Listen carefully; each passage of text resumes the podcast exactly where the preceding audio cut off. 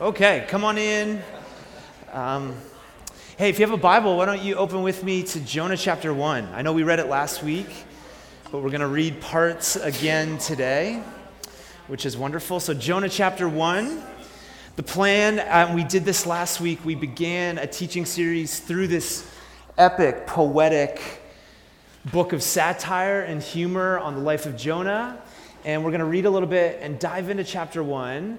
I hate doing this like in the sense of, hey, you should go back and listen, but if you missed last week, we took a little bit of time to set up the story of Jonah for us for like these next four teachings, and it's actually really important because Jonah's a book in the scriptures that most of us have drawn our understanding from like children's books, which don't tell the theme actually oftentimes in which the writer is trying to communicate with us what Jonah is actually about.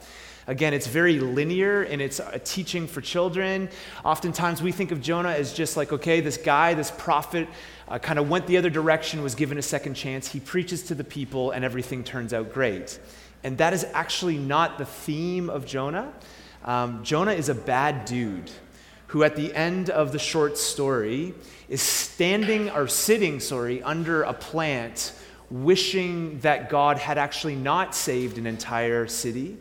He's actually wishing that God would hate his enemies like he does. And so what we're going to do is we're going to take time. And again, I don't want to reteach everything from last week. But Jonah is in the canon of the Old Testament for Israel as a mirror to remind them of their waywardness as the people of God and how they veer from God and his ways. And so what we're doing is we're trying to take the same type of interpretation. What we're trying to do is pick it up for us now and go, okay, we are the people of God in this moment, the church in our moment here in our city as Praxis Church, and have it kind of reveal to us as a mirror our own waywardness. And with that comes some tough conversations, and this is why we're doing this around round tables, is because we actually really want to get real about the church in our moment. And you're like, are you like relaying the church to Jonah? That's why it's in the canon. Israel would have read this not as a reminder as much about individual waywardness as much as it is the corporate community and how they have been continually unfaithful to Yahweh. And that's not an easy message, so I just want to preface before we read a little bit and get into kind of the layers of it, not to depress you. Please don't be depressed. Welcome to church. It's good you're here. But at the same time, I think I said this last week, there is so much freaking church talk everywhere. Everybody I run into wants to talk about the church, post-COVID, people are leaving the church, fair enough. Those conversations are fine. What we don't want to do is we don't, in those conversations, want to put a mirror up in front of us and kind of look into the mirror in our own stuff. You know what I'm saying? And this is actually what Jonah does. So we taught through this 10 years ago. I taught through this a long time ago. And I actually have taken more of a different bent in interpretation because I actually think it's more confrontational than we think. And this is coming from a guy who's not very confrontational. But it does kind of confront us in our moment as the people of God and draw us back towards faithfulness to Yahweh. So with all that said, what we're reading here is satire. Yes, I said this last week, the boring old Bible, that's what most people think, is actually laced with satire and humor. The characters in the story do exactly the opposite of what you think they should do. The prophet of God is actually like total horrible human in how he approaches these people. The sailors who are like pagan, we're going to learn here, the sailors who are like pagan kind of, in a sense, worshipping the guys who would worship the pantheon of gods are actually the one that have to kind of reveal to Jonah what's going on. The great city of Nineveh, which was like barbaric in its moments, is actually the ones that turn to God, and yet the prophet misses it. The one on the inside actually doesn't catch it. What we're going to see in chapter 1 is a severe lack of self-awareness within Jonah as he tries to run from Yahweh. And so, you ready? I'm a positive person by nature, but actually I think this book is better than ever for us in our moment. So let's read a little bit of it, and I'm going to find it here. I know we read it in our groups last week, but let's read it again once I find it. Let's go, iPad. Here we go. Okay. Chapter 1, verse 1 says this. The word of the Lord came to Jonah, son of Amittai. Go to the great city of Nineveh and preach against it, because its wickedness has come up before me. Now, what's fascinating here is the laugh track would already be going, because if you know anything about Jonah, his name is Dove.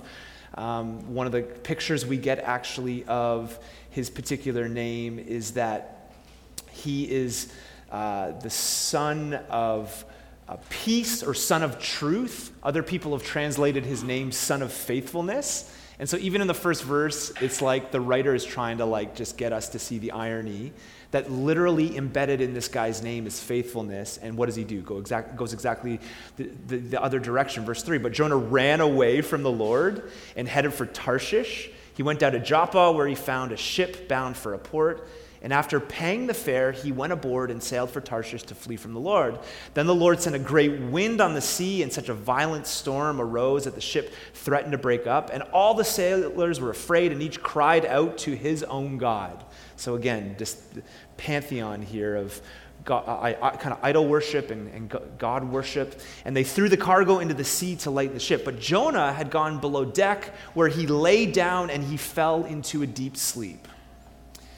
Now, the writer here is not just writing about something physical. There is metaphor, there is meaning attached to this. The storm is coming, Jonah is on the run. We'll learn in a second that he's actually headed 2,500 miles away from where he should be going. He should be going to what is known as modern day Iraq. He is on a boat to Spain, right? And yet the irony here is that he's asleep. And one of the things Jonah does, and what it would have done in Israel's moment, it would have called into question their slumber, their spiritual apathy. Remember, this whole story is tied in to the reality that God calls a guy named Abraham, and the call on him and his people and his line that would come is that they would be a blessing. Even deeper, one prof I had says that the better picture we get is that through this community of people, Abraham and his line, they would receive the blessing, which is, Sunday school answer, ladies and gentlemen, Jesus. That way back, the scene is being set for these people to display God's love and light to the world so that they would receive it.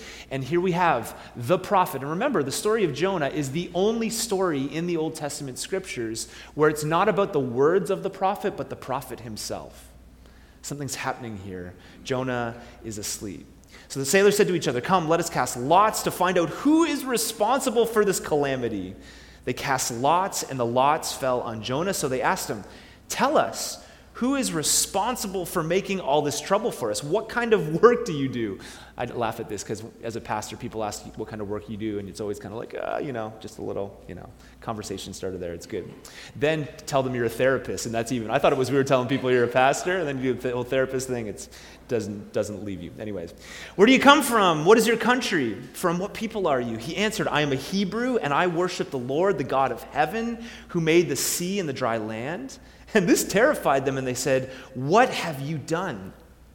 The sea was getting rougher and rougher, and they asked him, "What should we do to you to make the sea calm us down?" "Pick me up and throw me into the sea," he replied, "and it will be become calm.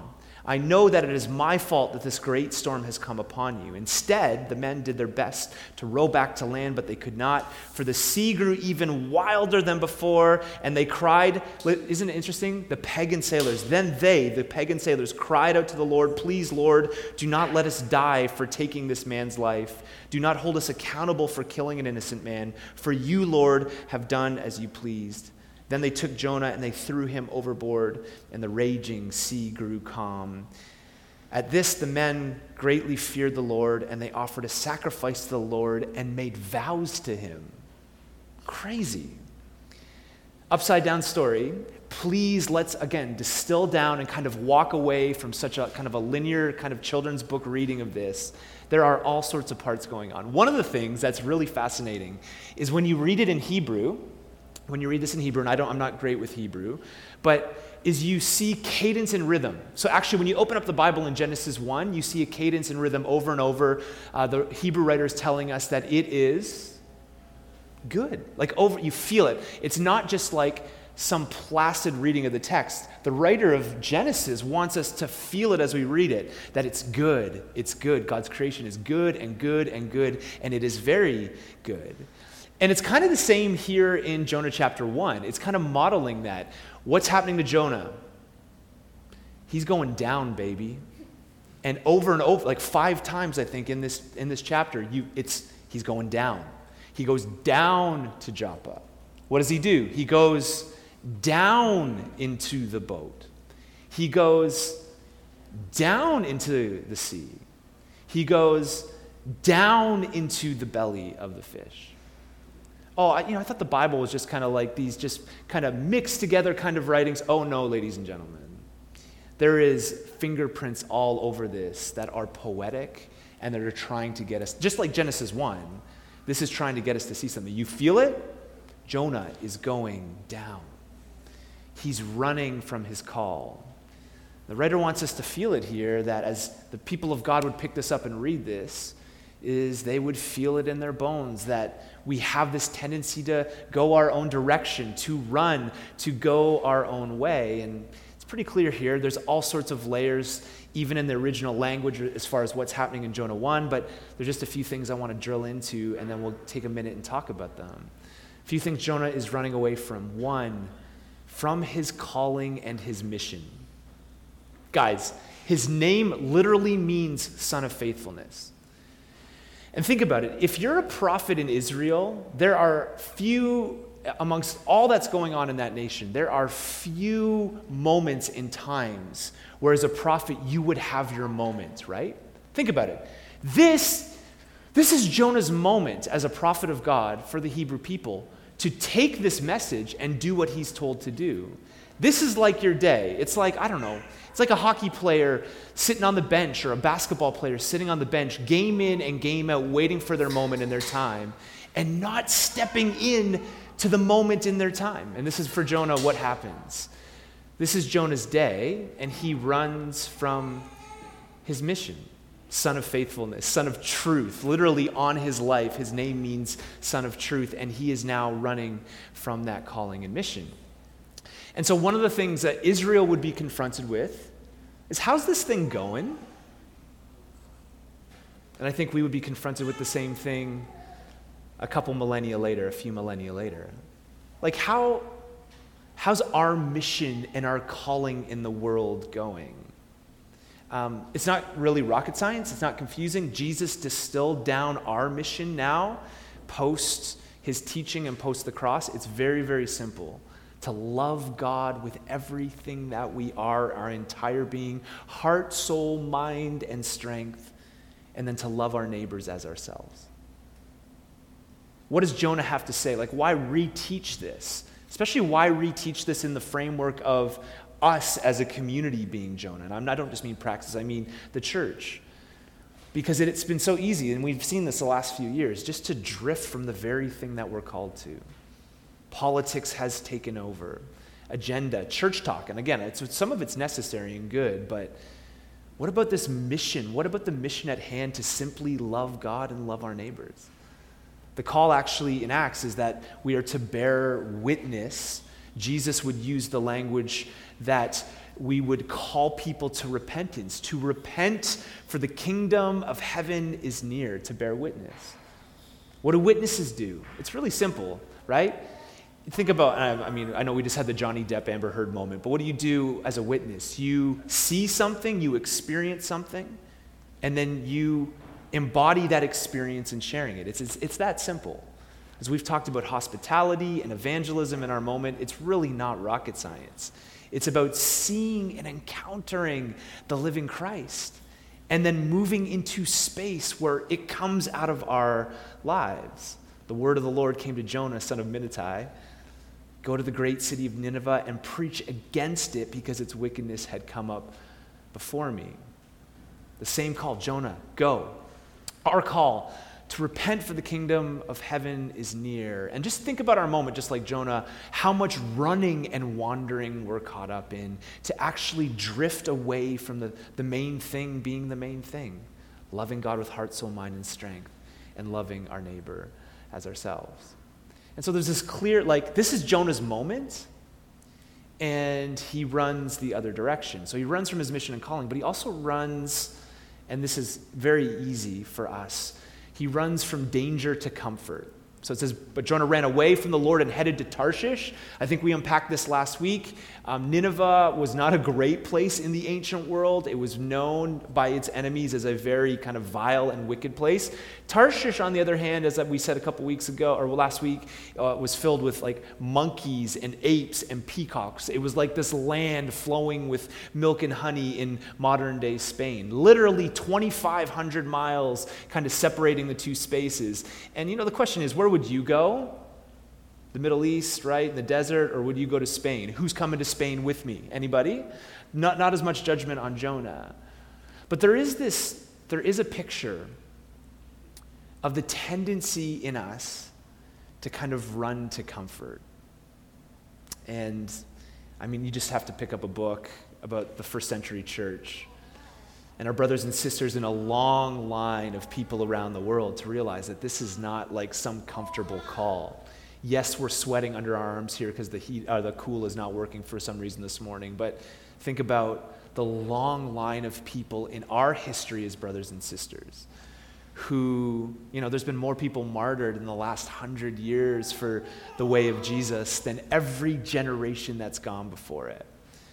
And so Jonah runs the other direction. I love how Eugene Peterson says our vocation is to live out the implications of the Word of God in community, and he says not sailing off into the exotic seas in search of fame and fortune. And we just got to wrestle with the fact that it's easy to run. It's easy to run to places of comfort, and the Jesus way is the cruciform life. That legit Jesus puts before us the call to pick up our cross and follow him daily. And this is the funny thing about kind of like the moment we've seen the last couple of decades with kind of the megachurch and like kind of the attractional church is the very call of Jesus is kind of the opposite to that in the sense of like the hard life that he actually calls us into. The cruciform, crucified type of life. Where we come from a line of brothers and sisters who gave their lives for the way of Jesus and were not at times deterred by death. And this is actually the thing that took this little sect of Christians who nobody knew what to do with in the first century, especially the early church, because it kind of came out of Judaism and there's this Messiah who has claimed that he is risen. But part of it was they weren't afraid to die. They weren't afraid to die.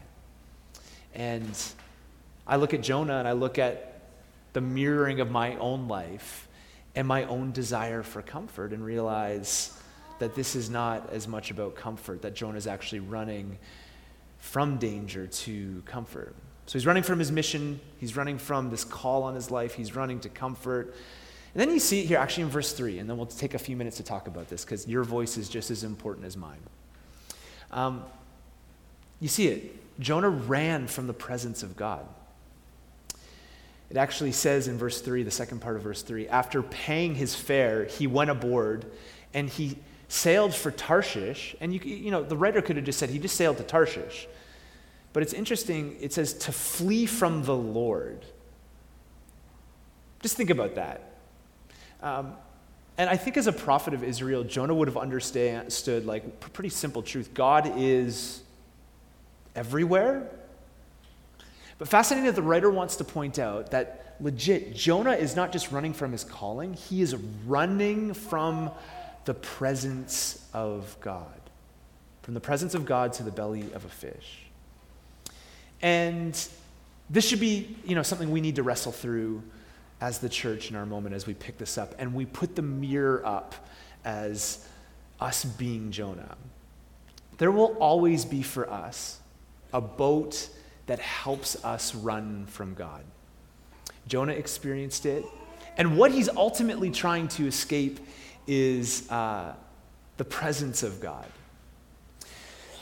And I just think we need to just, maybe this is the one thing this morning, even as we take a couple minutes just to chat with each other, is to wrestle through, is just how in our moment we have the church, and this is beautiful, but oftentimes it's easy to actually run from the power. We can do church stuff, we can gather on Sundays, but we can actually miss out on like the power and presence of God. I was with our church baseball team like a year ago, and it was funny. I heard from a distance a guy talking, you know, church baseball kind of banter on the other team was talking about the camp that I grew up in. And he was with a group of people, and I just heard from a distance. He was kind of like making fun of the camp that I grew up in, a fairly charismatic camp, and kind of making fun of some of the things that went on at that camp. And listen, some of that needs to be critiqued. You know me. I know. Listen, we could sit around all day and critique that stuff. Absolutely. Mark's smiling. Stop smiling, Mark. Stop smiling, okay? For sure. But, you know, as this guy was kind of going on, I got thinking, what's better for us? Like, is a neutered church experience with no emphasis on the Holy Spirit better than maybe even some of the dangers we've seen on the other side? Now, I think we need to critique those things. You hear me? You hear what I'm saying? But is our, like, vanilla type of church experiences where oftentimes there's little room, I love you, right? I love you, but little room at times for any display of power or the presence of God. You know, it's kind of turned into a show or a well-organized teaching and music event. We've settled at times for talking about church, but not actually experiencing the presence of God together. And this is not a Praxis thing. This is just in general in the West.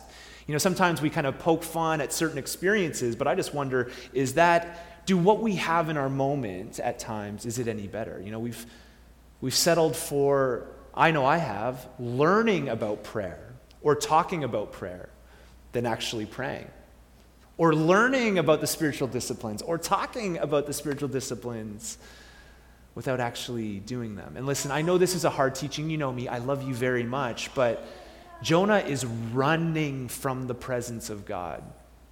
And I think it should be a warning. These prophetic books, this is what it wants to do for us. It kind of wants to warn us a bit that we could do the church thing, we can do like, hey, I'm a follower of Jesus thing, and yet still be kind of running the other direction. Are you with me? Sometimes in our moment, what we need to just be reminded of our tendency, how we are prone in our bones to go the other way. And so there's lots of questions with that because I don't even fully know what that looks like. I just thought it's funny. It's easy to critique. It's easy to kind of poke fun. But do we really want the presence of God moving and working among us? And this is not like law teaching. This is not like some burden over us.